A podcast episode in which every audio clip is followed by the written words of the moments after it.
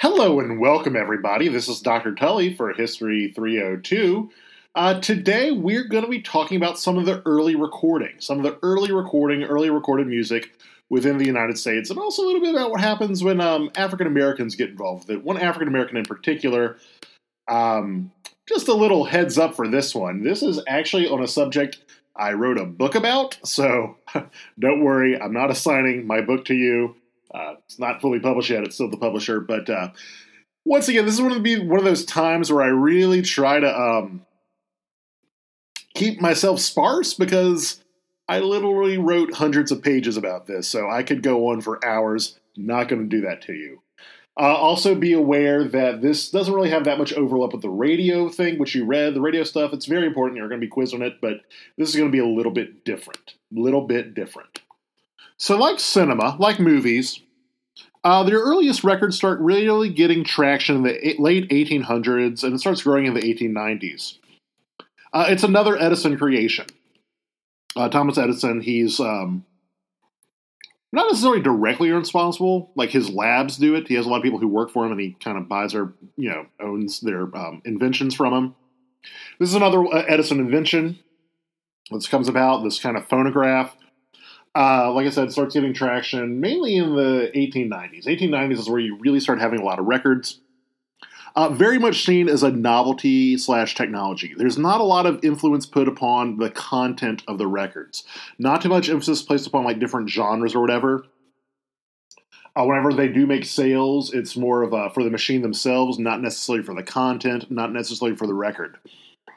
Uh, the music is pretty much an afterthought. It's more of a proof of concept. Does that make sense? It's just like this is a brand new technology. We can do recorded music. The real novelty is the fact that you can hear sound and you can hear recorded music, not the stuff that's being said. So, so really, the records were kind of an afterthought. It's like you know what what records best uh, in this time period. There is no like sound mixing. Uh, certain instruments just don't pick up very well on these records. Um, Spoken voice is probably the most common because it's fairly easy to do. All somebody has to do is speak into the gramophone and they're able to record it, get it on wax. Uh, so, not that much emphasis placed upon the records themselves. Most of the early uh, musicians don't do it because the records sound kind of bad, and they feel their artistic integrity is better preserved in a concert hall. Remark- regardless of that, there are elements of culture and class in this. Uh, this is to be done for very wealthy people. Uh, remember, we did talk about how America doesn't really have an organic high culture, but America definitely has rich people. And most records in this time period are done for rich people's sensibilities.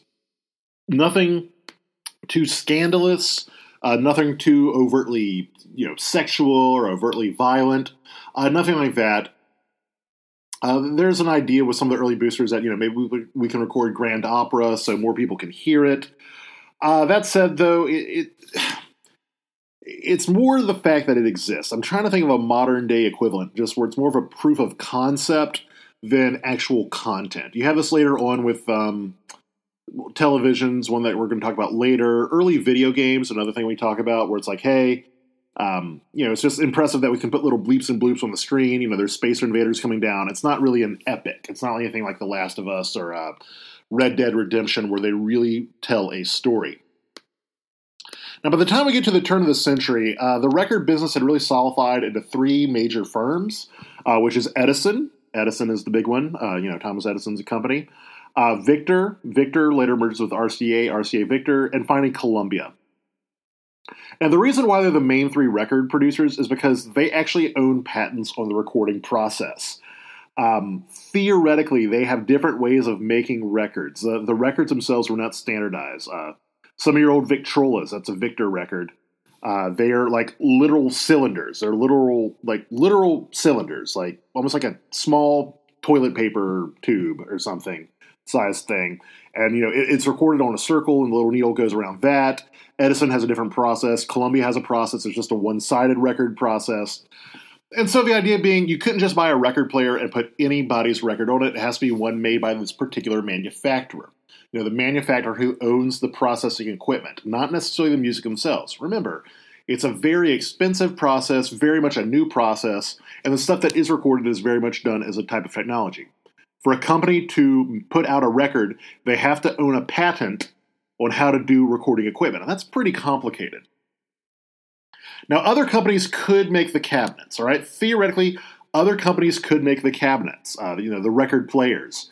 Uh, for instance, a lot of furniture companies, a lot of furniture companies get very big in this time period, uh, making large scale, very fancy, very ornate record players, but they're not making the, the material itself. They're, they're making the, the furniture that goes around it. Uh, this might be a little bit before your time, but um, for televisions, back when you had big CRT televisions, you'd have like the entertainment centers, furniture that like housed the TV. Uh, the TV itself was not anything that was, you know, made by you know the furniture company. Uh, it's made by a different company. Same sort of in, in idea here. So you know, Edison, Victor, and Columbia let other companies like make some of the cabinets, particularly some of the more ornate cabinets. When it came to the actual recording equipment, that was a heavily patented process that only they could do. Uh, they do have fairly strict control over the content. Uh, these three record companies do. They are getting more into various artists, still very much seen as a high class endeavor. Uh, however, they do allow for some vanity records. Uh, it starts out actually with things like uh, civic associations and some churches, like, hey, we want to record something for our members. Just like a little like hey we exist. Uh, yeah, I, some of the earliest records that on these vanity presses are things like by insurance companies. Just basically hey you know we want to let our audience base know here's what it's like. So you can imagine like a little you might get a little lecker, a record from your insurance salesman that talks about like how great state farm is that sort of thing uh, used for advertising but once again very few people have the technology because it is very expensive because it's held by only these three companies if you go over one slide, you're going to see some of these labels. Uh, you see an Edison record, you see a Victor record. That's actually after they merged with RCA because you can see the doggy. And then you have Columbia. All these are fairly early on. Remember, they own the recording process. Now, the actual artists who record on these uh, records, the actual artists who do recording, um, they are not exactly the, the tip of the world. They are not the biggest, okay? They are not the biggest. They're not the big time known ones um, you know, your your best known, you know, great singers, best known like sopranos or you know opera stars or the the really high, high, high class, um, high celebrity element of it. They don't touch recording at all, mainly because the technology was very much in its infancy. Um, you know, these recording contracts don't pay very much. Uh, the sound is abysmal usually. Uh, they they don't have things like mixing equipment yet if you've ever been with any sort of recording, uh, maybe you do some recording on your own. Like for instance, I'm recording this right now, and I will admit I'm not the best recorder, but you know even my my little laptop upon which I'm recording this uh, this podcast, this little lecture, has a whole you know equalizer, all sorts of recording equipment that I could use, all sorts of uh, different measurements, different uh, mixing I can do to make it sound even better. Um, hopefully, it sounds pretty good. But like I have a noise gate and things like that at this time, none of that existed. It's pretty much you recorded in one take. I mean, with this, let's say I flub a word, I can stop, I can go over again. At this time period, you couldn't do that. You couldn't just edit the best together. And because this is a very new technology, it has a very limited audience base. Uh, it doesn't sound very good. You know, it if you're a high musician, if you're a very you know well-known musician, it may not be ideal for you to record on something like this because you know you sound better on stage and you don't want to dilute your brand by recording on a new material. Also, way more money could be made on stage. Way more money could be made on stage. I remember there is a fairly small audience base for records in this time period. Uh, they're about eh, 50 cents to $2 a piece, which is expensive, but there's not a lot of people who can buy it. And also by selling sheet music. If you sell sheet music, you're, you're more prone to make a lot more money. Remember, uh, way more people have pianos in this time period than they have recording equipment, our record player, shall I say. You know, most places do have a piano. Most barrooms have a piano. Uh, most, once you get into like middle class and upper class houses, they have a planet piano. You can learn how to play your own music. Uh, the people who did record, those who did record were generally very young artists. Those who don't really have a reputation, those who could theoretically take the hit because they don't have that much of a reputation, they don't have much of a uh, audience base to draw upon and it's very limited. There's not very many people who are recorded. You don't have this idea that oh, I want to go to a recording company. Oh, I want to be big into the music. You know, that's where I get it to it. uh, you know, musicians who do want to become big and famous generally go to the club scene or to, um, I mean, the stage if you can get it. Uh, that does start to change a little bit once there are some uppers in sales. Once sales start going up a little bit, uh, more musicians are a little bit interested in doing this. Now, this all changed in 1919 and into uh, 1920, but mainly 1919. Uh, a whole series of lawsuits came around, basically taking down uh, Victor and Columbia's patents.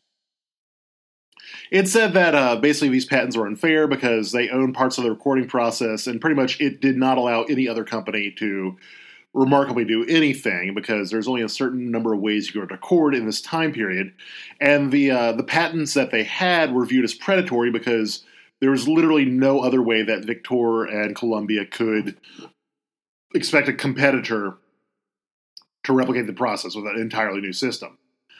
Uh, when this happens very quickly, with this monopoly over, all sorts of companies come into existence. Pretty much the floodgates are open. Way more people can start making content. Way more people can start making uh, the the music itself, the, the records themselves. Uh, Columbia and Victor and some other companies still owned most of the process for like you know making the record players, with the idea that nobody else could record on them uh, because it's a medium that that is viewed as something which uh, you know is I don't want to say predatory, but it's impossible. It'd be like if you know a Sony TV owned certain airwaves, you know, like certain frequencies. Like that, that's impossible. There's only a certain number of ways you can transmit TV things, or you know, um, Apple patented the keyboard. You know, so like uh, you know, you can only type on a keyboard if it's an Apple computer. Then other companies have to figure out their own way to type in text. They're like, you know what, that's that's a little too much. Uh, so with this monopoly over, there are all sorts of uh, companies come in very, very quickly, super quickly. Tons of companies come in. The market is really, uh, really broadened.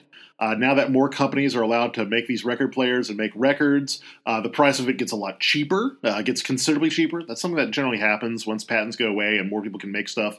The price generally goes down for consumers. Uh, they really try to fill niche markets. Uh, the idea of a nationwide, like here's what recorded music is for across the country, hadn't really developed yet. Uh, lines of communication within the country are still getting strengthened through things like the telephone. Um, in fact, this is one of the things that helps bring together a real national pop culture, a real national element of that. So most of these early record companies are really appealing to a certain group uh, you know, maybe like an immigrant group or people in a certain town or a certain large city. However, some become aware that maybe we can change some perceptions. Maybe we can change the way that people view us, view our ethnic group, or view our race. In addition, uh, those uh, recording people, those uh, singers who started recording early, they become viewed as the definitive artist. Uh, their music is being able to be heard in more places, so uh, they're the ones who are actually getting a lot more attention, and it becomes more of the definitive version. Um, you know, somebody who sings live uh, may not be quite as popular because more people have heard the recorded version, and when they hear it live, they want to hear the recorded version. Uh, that's still kind of a principle even to this day. Uh, generally, you know, the version that is performed in studio is deemed to be the definitive version and the version people want to hear. Uh, an example of this is with uh, soundtracks of like Broadway shows. Uh, the Hamilton soundtrack, for instance. Uh, the Hamilton soundtrack was not recorded live on stage. It was recorded uh, in a studio, because that's where most cast albums are recorded, is in studio. And uh, a live performance is very different. You know, different cues or different ways. And so, if all you've heard, I in fact I know people who like whenever they saw Hamilton, they're like, you know, it was okay, but it, it, they didn't do it exactly like they did on the on the on the cast album. And that's something that really starts happening only here. Now, the definitive version is the recorded version, which is inherently something which was done once or edited together several times. In fact, a lot of times it's impossible to replicate something recorded uh, because of the way everything is layered up. But this really opens the floodgates for a lot more people to get into this. And in particular, we're going to talk about African Americans. Um, black voices had been recorded fairly early, but only in certain genres. Uh, very certain genres do they allow African Americans to get into. Uh, these genres tend to be what was called the coon song. If you go over one slide, you will see them. Uh, these are coon songs. Basically, they want African Americans to kind of act as very minstrel esque novelties, you know, talking about the Deep South, um, all sorts of racist, racist stereotypes I really don't want to get into. Um, if a black person was able to record, those were the genres during which they recorded in. Now, the key word there is if a black person was able to record. Uh, a lot of times, these companies would actually hire a white singer to sing in a blackface manner, basically to sing as a black person, even though the song might have been written by a black musician. A lot of times, you have black songwriters. Remember, songwriters had more money in this time period. Um, you know, they might write a song as a black person for a black singer, but the record company is going to pick a white singer to sing it in a quote unquote black voice. If you go and look at the the Coon songs here, uh, most of these are actually white singers performing in a black voice. Um, let's see. Uh, uh, uh okay, my Yiddish mammy, which uh, thankfully they did not put Eddie Cantor in blackface for that for that one, but he's clearly a Jewish guy um, talking about his, his, mammy, which is a term they use for African American mothers, uh, you you will see all sorts of very very very racist stereotypes there with that. Um, Mary Irwin's new coon song hints. All coons look alike to me. That is uh, wow. We'll just go with that. That that's really really racist. Let's say that's very racist. Uh, absolutely. And so this is not particularly looked fondly upon by a lot of African Americans. A lot of African Americans aren't really crazy about this. They think it's a little bit degrading, a uh, little bit degrading, obviously degrading. And one of these guys who really wants to change the perceptions, who feels like, you know what, African Americans really get a bad rap to begin with, and now it's going to be super offer, is Roland Hayes. Uh, if you look at Roland Hayes, there he is right there. Uh, he is a classically trained singer, all right? Uh, he was born in 1877 in Georgia to former slaves. Uh, he really becomes enamored of classical music uh, whenever he hears a record of an Italian tenor by the name of Enrico Caruso. Uh, Caruso is one of the few like very well known singers, very well like famous singers who does recording early. Most most early um, you know real singers, real like popular singers don't do recording. Caruso is one of them. He's an Italian tenor. He does like classical music, opera arias, things like that. Uh, once Hayes hears it, he's he's inspired. He wants to become a, a classically trained tenor. Uh, you know, he goes to Fisk University in Nashville. He starts learning classical music there. Later goes on to New York City, becomes a legitimate classically trained tenor, like legitimately trained um, opera singer. Problem is, uh, a lot of recording companies and also theaters don't really see a lot of potential in him. Uh, for instance, he does a very early uh, sound test for Thomas Edison. And if you look at what Thomas Edison says about him, you know, Roland Hayes, color tenor, can't see any value in his voice. The idea that, you know, Edison's like, you know what? I, I just don't see any dollar signs here. People don't want to hear black musicians singing opera. But Hayes thinks it could really change some lives. Remember, his life was changed because listening to Caruso's records. So even though a record company won't take him on, Hayes gets the idea you know what? I'm going to go Okay, I'm going to go and kind of buy my own way into this. I'm going to buy my own way into this. Uh, basically, he goes to Columbia. All right, he goes to Columbia, and Columbia has one of those vanity presses. We talked to you about that. I talked to you about that, where it's like, you know, um, you know, like civic groups or, or, churches create their own little novelty records. Uh, it's a very small batch they make because they're not really willing to do it, but pretty much if you have the money, you can be recorded. And that's what Hayes does. Hayes is willing to pay, and basically it's a very high amount of money he has to pay. It's like fifty dollars for just uh, one press of a single-sided record, uh, three hundred dollars if you want to orchestra on a double-sided disc, and making the copies are, are very expensive. Um, you know, if you even if you pay 30 50 dollars for it, you only get three copies of the finished disc, and then it's like one dollar each for the next fifty. So they are very pricey, uh, considering that most records in this time period sold for about eh, 25 cents or so. Uh, the fact that these discs are like a dollar a piece, so four times the cost for only a one sided record, um, it, it's a pricey proposition. Still, Hayes does it. You can see right there. Uh, if you go over one slide, you will see the personal record for Roland Hayes. He does "Swing Low, Sweet Chariot." It's a it's a Negro spiritual, but it's a it's done in the classical arrangement. And then later on, he re- record two songs, "Twilight" and "I Hear You Calling," as well as the operatic aria Vesti la giubba from Pagliacci, which is a you know, Italian opera. And here's the thing: he is. This is a huge initial investment. This is a huge initial investment, uh, considering that uh, these are very expensive. These are very expensive. Also, the idea that you know, do African Americans have enough money to buy this? Are there enough uh, upper class African Americans to warrant this thing? But uh, it actually does okay for a little while. It goes okay for a little while, uh, mainly because uh, Roland Hayes starts trying to hire different people across the country to serve as sales agents for him, basically telling the black folks, the black folks of means in their town, hey, there's this operatic tenor. His name is Roland Hayes. By buying this record, we can prove to white America that, you know, as black people, we are capable of not just appreciating these genres, but financially supporting it. Now, one of the people he hires to do this is a man by the name of George Broome. Uh, George Broome is based in Boston. He's based in Boston. Uh, Hayes in this time period is based primarily in New York.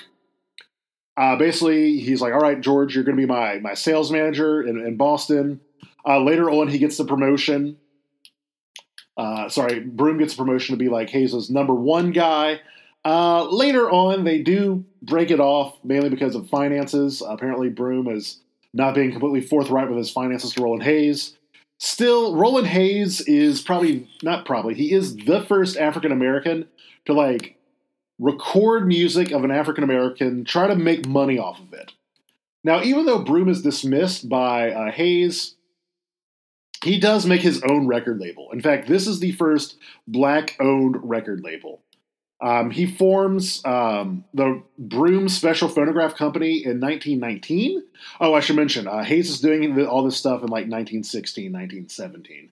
So before the lawsuits uh, break the monopoly. But now the monopoly is broken, uh, Broome is like, hey, I can make my own record label. I can uh, put, issue out my own records. I don't have to deal with Columbia.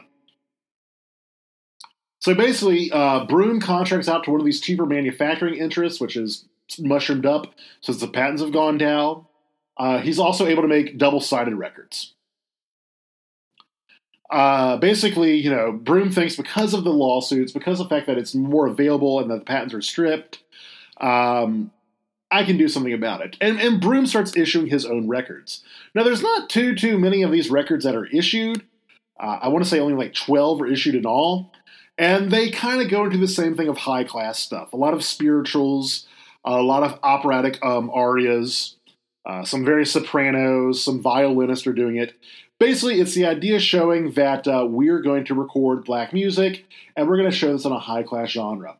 Uh, to help with his sales, he even does um, a release, a re-release of a Booker T. Washington speech of the Atlanta uh, Address, which itself was actually a copy of another copy done by Columbia back in 1908. So he's reissuing old records. Uh, be aware of the idea of reissuing old records because that's about to become a thing once we get into the next guy. Uh, by the time we get to 1923, that is when uh, Broome goes out of business. Uh, a lot of companies go out of business around 1923 or so. We're going to talk about that in just a second. But now we get to the real guy we're talking about. We're talking about the guy that I've spent, oh, the past years of 10 years or so of my life writing a lot about. Um, I've become about as intimately knowledgeable you can know somebody who died about, uh, you know, 70, 80 years ago. And that is Harry H. Pace, who founds Black Swan Records. Black Swan Records is the first African American owned record label to really have national distribution. You know, George Broome, uh, well, sorry, Roland Hayes is selling out of New York, mainly trying to sell with other agents. Uh, George Broome is selling mainly around Boston. Uh, Harry Pace, however, is able to really sell across the nation and even internationally. And it's the first black owned record label, and it's really trying to get into this idea of respectability. Now, a lot of this comes from Pace's own background. Uh, Harry Pace, if you go over a couple, you'll see a picture of a young Harry Pace. Uh, you can tell he has a very light complexion, a super, super light complexion. Uh, he is a quadroon. He is a quadroon. Uh, the term quadroon in this time period means somebody who is one fourth black. Um, of their four grandparents, uh, one of them is African American, the rest of them are white. However, in this time period, it is still considered a black person.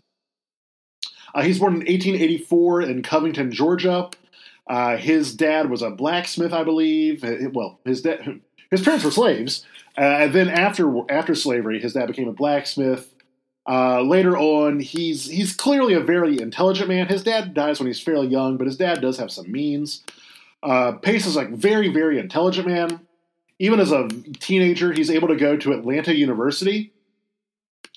Uh, Atlanta University is one of these new um, one of these new HBCUs. Well, they're not historic at the time period; they're just black colleges and universities that really come up after um, abolition. Once the Civil War is over, when slavery is abolished, you do have a lot of these universities coming into place. Um, Harry Pace, like I said, he's a very bright young man. Everybody knows he's got you know great expectations, whatever we call it. Uh, while he's at Atlanta University, later becomes Clark Atlanta University, uh, he is lucky enough to get W.E.B. Du Bois as his professor. Uh, pretty much, he becomes one of Du Bois's star pupils. Uh, Du Bois really takes him under his wing, becomes his mentor. Um, Du Bois, if you don't know about Du Bois, very, very important early black thinker, one of the founders of the NAACP. Uh, super important. I, I, I, this is one of these times where I have to cut myself off because I can talk about this guy for a long time. But just know that Du Bois is super important in the African American world early on.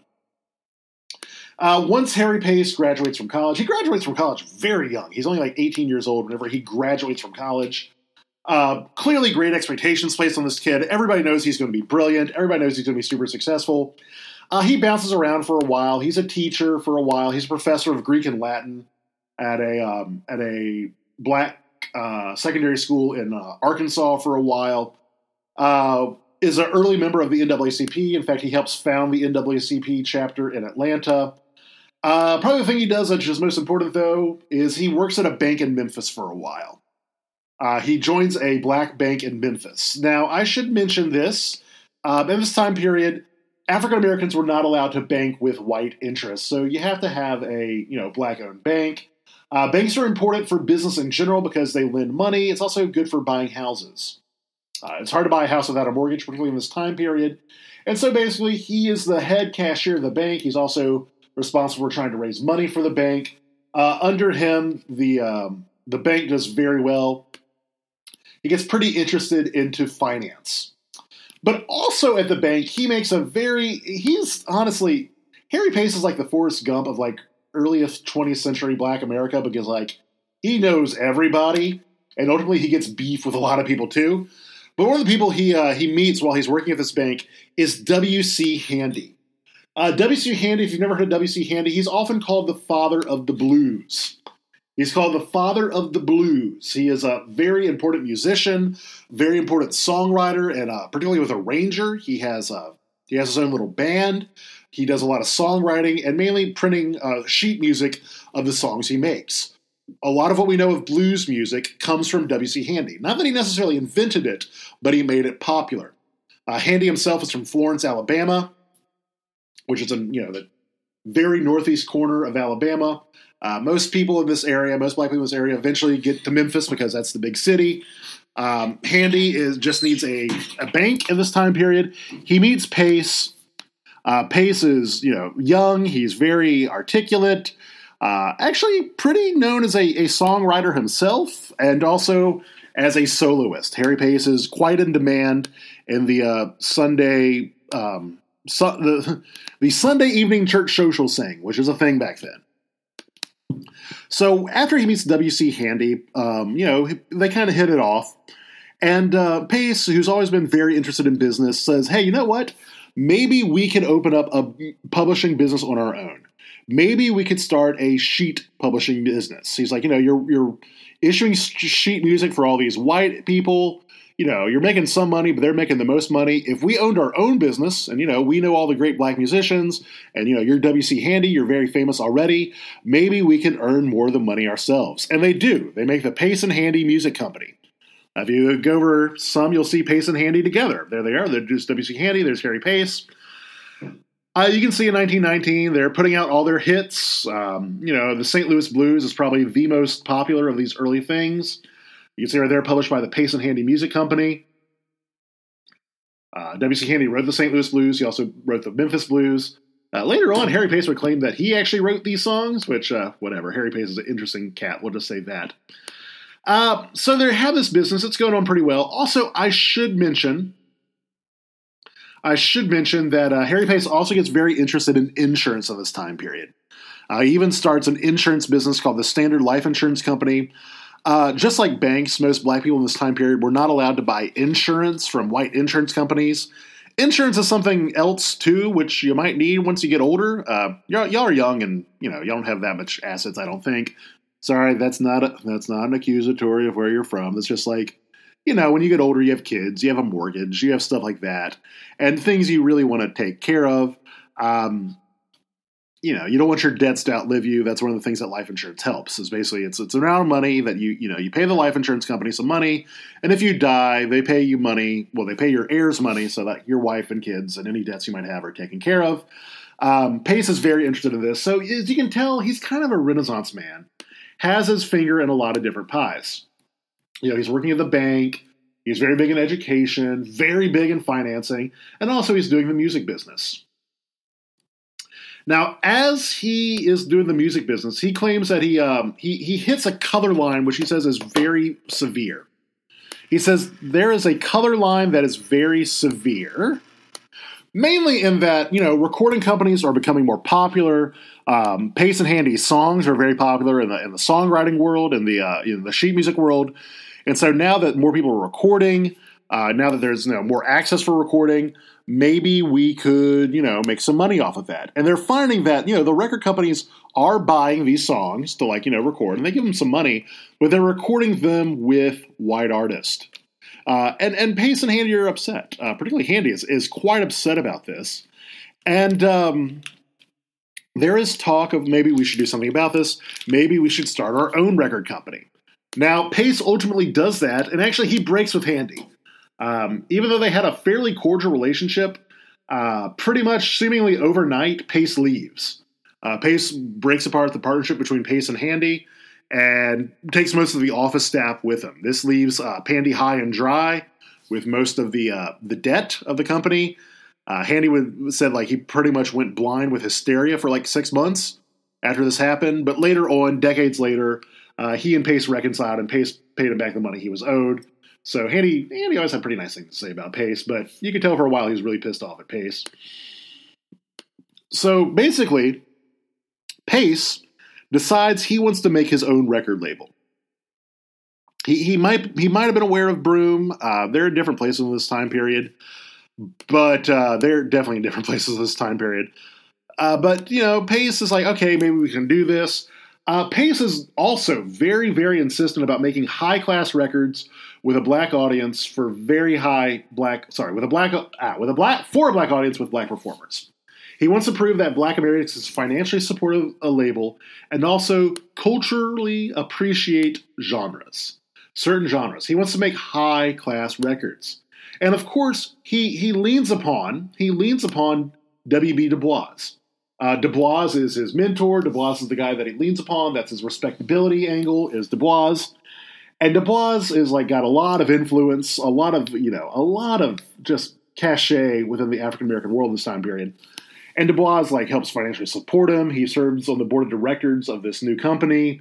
Uh, gives him numerous ads within the Crisis, which is a very important uh, magazine done published by the NAACP. Pretty much gives it free advertising uh, is an initial inv- investor in the company. Uh, it is called Black Swan Records. Uh, it's named in honor of a famous black singer. Uh, she's a singer in Europe. She is African American, like you know, from America and black. Uh, she's called the Black Swan because she's an opera singer, very famous in Europe, not necessarily too famous in America because America doesn't think black people can do opera, but you know, in Europe they think they can. And it, it's called Black Swan Records, and you can see with these ads, he's really leaning upon this idea that it is a legitimately black company. It's not just, hey, this is fun music. It's like, this is good music. This is music for black people. Uh, you can see, look there on the left, reasons why you should buy Black Swan Records. The greatest care is taken in the selection of Black Swan artists and in the recording of the Black Swan materials. It's the only records made and controlled exclusively by Negroes. Uh, the only records upon which leading Negro artists can be heard. The best colored records. Superiority of it. If you have any any reason to doubt, it is the best. Black Swan Records are the best. So it's not just hey, we're good music. It's hey, we're important for the race. Likewise, you see right here the Black Swan records are the only exclusive color records and also are made by a colored company. Ironically, we're going to get into this. Um, seven of those records listed, so about half of those are actually white artists. We'll talk about that in just a second. This is where it gets weird. Actually, why it gets weird is the reason why I study this because uh, it's funny. Now, there are some early woes with the recording. a lot of it has to do with who is going to publish this stuff, who is going to manufacture it. He's able to do recording pretty easily, but then you get to manufacturing, making the discs themselves. And a lot of companies aren't willing to do with it. a lot of companies are not willing to do business with a black company. Uh, the only one they're able to do business with is in Columbia. Uh, sorry, not with Columbia. It's in Wisconsin with Paramount. Uh, the Wisconsin Chair Company, remember, furniture companies made a lot of these early record players. The Wisconsin Chair Company is starting to make records themselves, and they're like, hey, you know what? Uh, it's business. You know, your your money's green. We don't really care what color you are. Um, you know, it is basically based in Wisconsin. It's on the shores of Lake Michigan. Um, you know, kind of near Chicago, about two hours away from Chicago, but definitely in Wisconsin. Uh, you know, we have to contract out, and so there is a disconnect because Pace is recording in New York City. However, he has to like send the masters over to Wisconsin to be, you know, manufactured, and then they have to get shipped back to New York City, and then he distributes them to the rest of the country. So as you can tell, there's a lot of delays there. You know, there's a several month, if not year, delay between recording and when things get on the shelves. Now, although he has a huge slate early on of like all these black owned, not black owned, but black recorded opera arias, spirituals, high class genres, uh, nobody buys them. Um, they they do not do very well. They do they don't do very well. Uh, what does do well for them is a woman by the name of Ethel Waters. If you go over right there, you'll see Ethel Waters. She is a blues singer. She's a blues singer, and she single handedly saves the company. Had it not been for Ethel Waters, who Pace was lucky enough to discover, uh, she would later on become a you know singer for different record labels. I think she eventually goes to Columbia, who pays her like quadruple what Pace was paying her. Uh, she makes it into like the 60s and 70s. Uh, my parents even performed with her once. Um, my mom and dad uh, even performed once with Ethel Waters. So this is crazy how I'm somewhat connected with this. Now, granted, this was in the 70s, late late 60s, early 70s, whenever she was much older and, and touring with the Billy Graham Crusade. But um, still, you know, so that's my kind of connection here. Is my my mommy and daddy uh, once sang with Ethel Waters. So Ethel Waters, she is a blues singer. And remember, at first, Pace is kind of hesitant about recording blues. It still seems a very um, low class genre. It's not as high class. It's not like dirty. It's not like jazz, which just seems just like, oh, you know, that's that's filthy music in this time period. But blues, you know, you know, W.C. Handy was known as the father of the blues. Um, yeah, so he it's not like he's against the blues, but he's like, eh, I wanted to make sure that opera arias, that the operatic arias and stuff would best prove our class elements for this record company. Still, you got to make money, and Ethel Waters is making them money. Uh, they end the year of 1920 uh, with amazing sales. Uh, basically, they're one of these you know record companies that come out after the uh, the fall of the the patents, and there are tons of good sales. And so, with the success of Ethel Waters, um, they start recording in more lower class genres. Even though Pace's advertisements talks all about the high class genres, uh, what sells is the lower class stuff, blues. Um, he even starts recording some jazz, which is very controversial for the time period. A lot of black folks don't like jazz because they think it's bad for perceptions of the race. Uh, however, the jazz music that uh, Black Swan does record is very cool, very restrained, very, very, very, very heavily um, orchestrated. Uh, there's a man by the name of Fletcher uh, Fletcher Henderson who does the arrangements for Black Swan. He's a, another classically trained pianist, and he hates like dirty music. He says he's like, I'm a, a classically trained musician. I know how to read music. I like you know the high class stuff so if I'm to play, um, if I'm to play jazz, it's to be the most restrained, respectful jazz on the entire planet. Um, this really annoys some of the musicians recorded with him, uh, particularly Ethel Waters, who is their biggest star. Uh, Ethel Waters says, like, man, I, I, hated Fletcher Henderson. They, they later, you know, patched things up, like in the 50s and 60s. But he's like, man, Fletcher Henderson would not play in what she called a, a damn it all to hell style. Uh, still, Ethel Waters is their their biggest success. Uh, they do pass up on other artists. You know, Black Swan becomes like the premier black-owned record label. But even even though they're recording in some lower class genres, uh, they're not willing to record um, certain musicians. Uh, particular um, Bessie Smith, who becomes like a very big queen of jazz in this time period. Afterwards, for another label. Um, apparently, during the recording session, during the sound test for her, uh, she's like, "Hold on, boys, I got to spit," and she spits on the floor. And apparently, uh, Harry Pace is like, "Ah, that's that's too low class." You know, we I run a respectable joint, and so even though uh, she later becomes one of the biggest musicians of the time period, he passes on her. So Black Swan's doing well. They're they're starting to to grow. Uh, they're starting to get really big. Uh, the problem is manufacturing and, and, and distribution. Uh, distribution is always an issue with um, with record labels, pretty much until t- the internet comes about. But mainly that distance, you know, it's very popular for the Ethel Waters record. She's super popular. You know, sales are coming in, and sometimes uh, too much success can be bad for a company that's not ready to do it because you have so many, you know, sales. You're, you're so many orders ready to go, and they just don't have the capacity to make it. And so if you tell a customer, hey, you know, we can give you the record, but it's going to take like four or five, maybe even six months for it to be made, eh, the, the, the customer may not want that. So the fact that Black Swan Records, you know, they get recorded in New York, then they have to go all the way to Wisconsin, and then they come all the way back, and then they go all the way to the sales, you know, to the stores, uh, that becomes an issue. And, Pace gets a chance to buy a recording pressing plant, actually buy his own manufacturing facility uh, from a firm that goes bankrupt. Uh, the Olympic Record Company had gone bankrupt, and they're based in Long Island. Uh, they're based in Long Island. They're a, they're a white owned firm. They went bankrupt. They have all this recording equipment, and mainly importantly, they have pressing equipment. They have manufacturing equipment. And he also becomes partners with John Fletcher. Uh, the Fletcher Music Company comes about.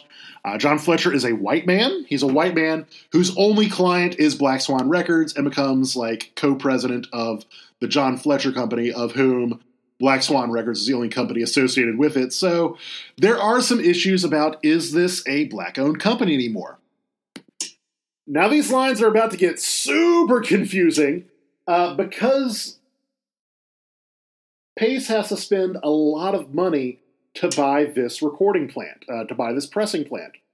Yes, he's getting a lot of sales, but even if you have a lot of sales, you know, it costs money. Now he thinks he can make it up. You know, he's like, hey, we're now able to you know, produce the number of records we have.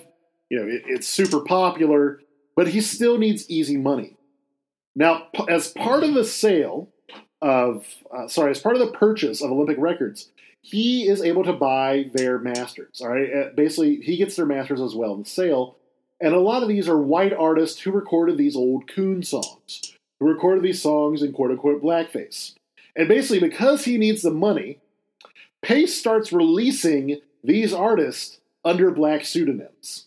Uh, they are white artists singing in quote unquote blackface for a black owned record company who is very insistent about, you know, we are the racially pure people. Not racially pure, that makes it sound like they're white supremacists or something, but like, you know, we're a we're a black owned company and we are very keen on that.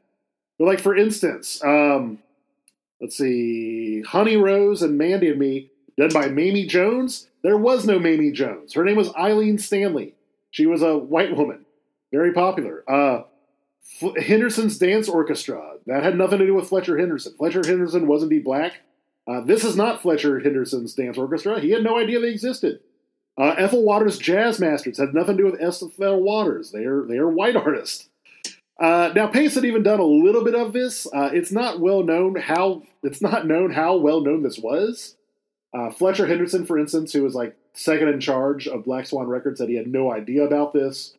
Uh, Ethel Waters definitely had knew, knew no idea about this. Pretty much the only people we knew knew for certain are Harry Pace and John Fletcher. Uh, most of the people recorded, like I, I wonder, you know, some of the black artists who recorded were like, you know, I, I never met this person, but again, I'm not a recording studio every day. Now it's also interesting. It's right about this time that Harry Pace catches major beef with Marcus Garvey. Uh, Marcus Garvey, if you've never heard of him, is a, another very important face in Black uh, Black America this time period. a bit of a black separatist, very much in black pride. He's like, you know, we should have black owned businesses.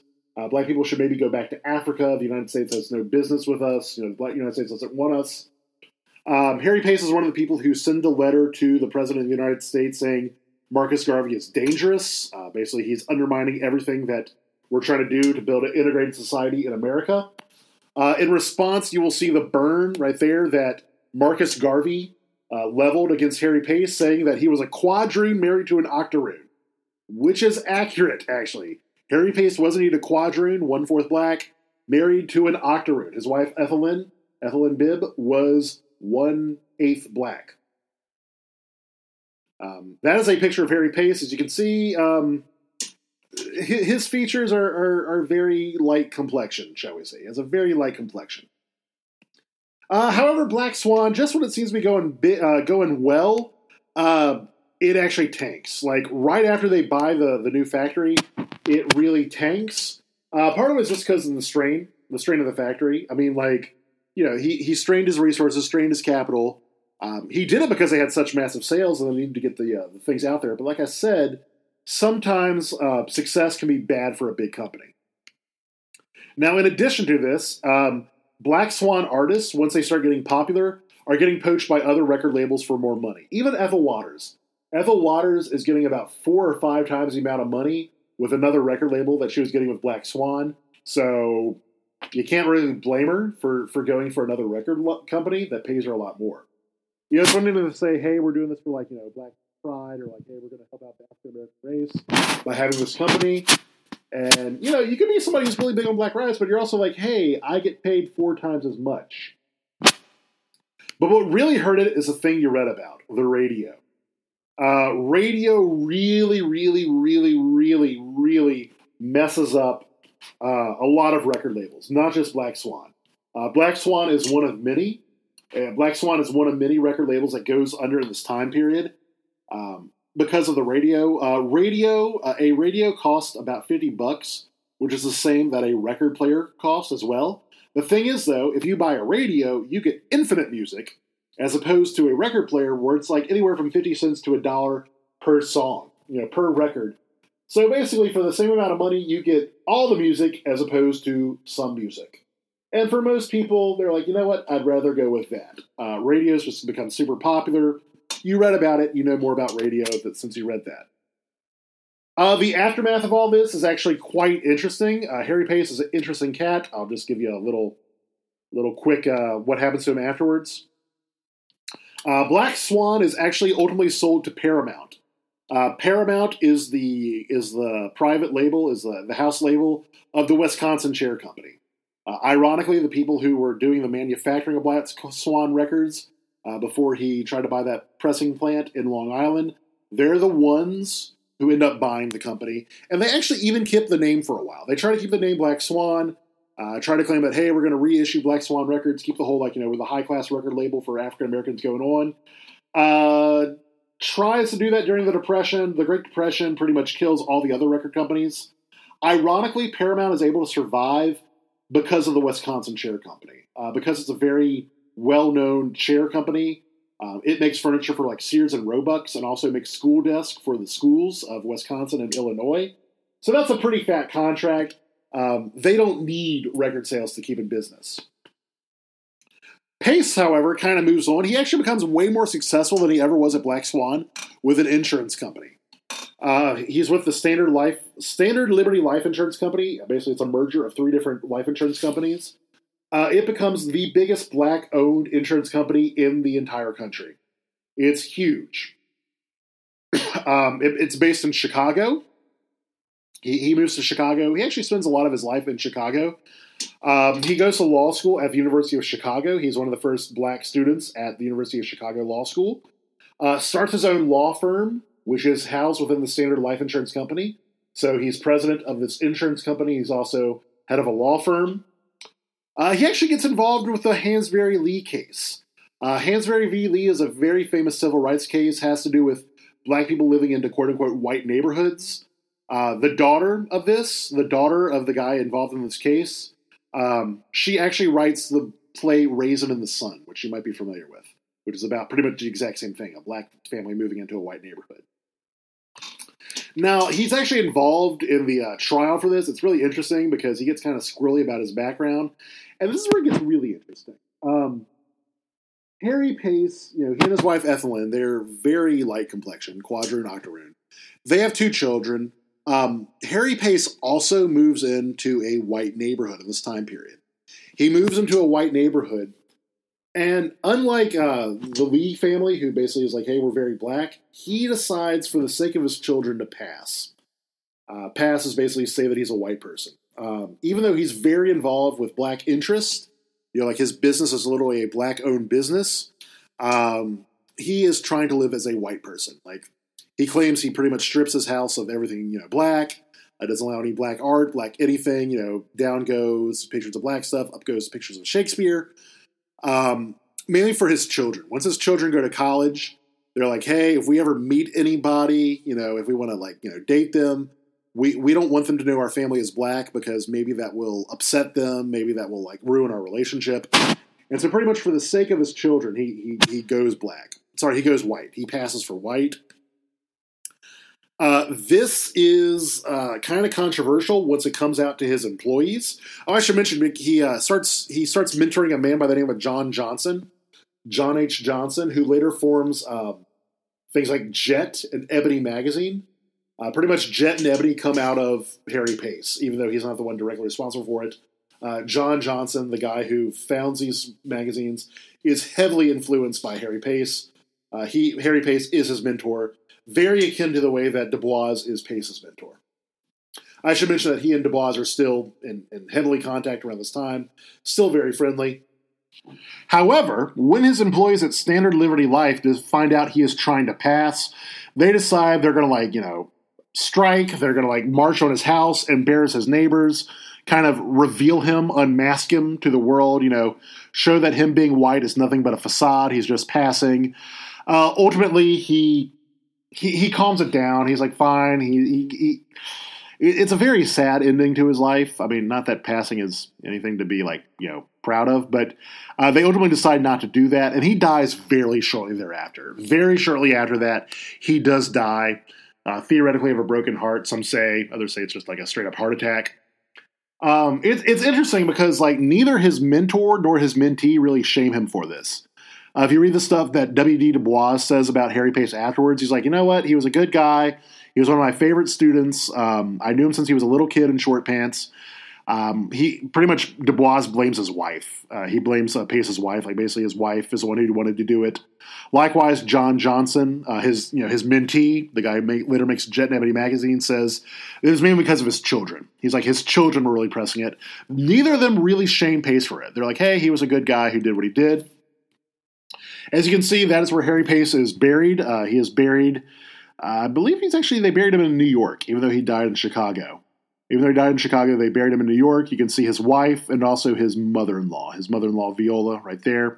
His wife Ethelyn was right there. She dies in 46. Um, his mother-in-law, ironically enough, outlives them all.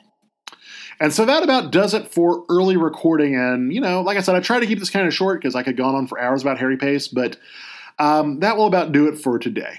So for Dr. Tully, which is me, have a good one.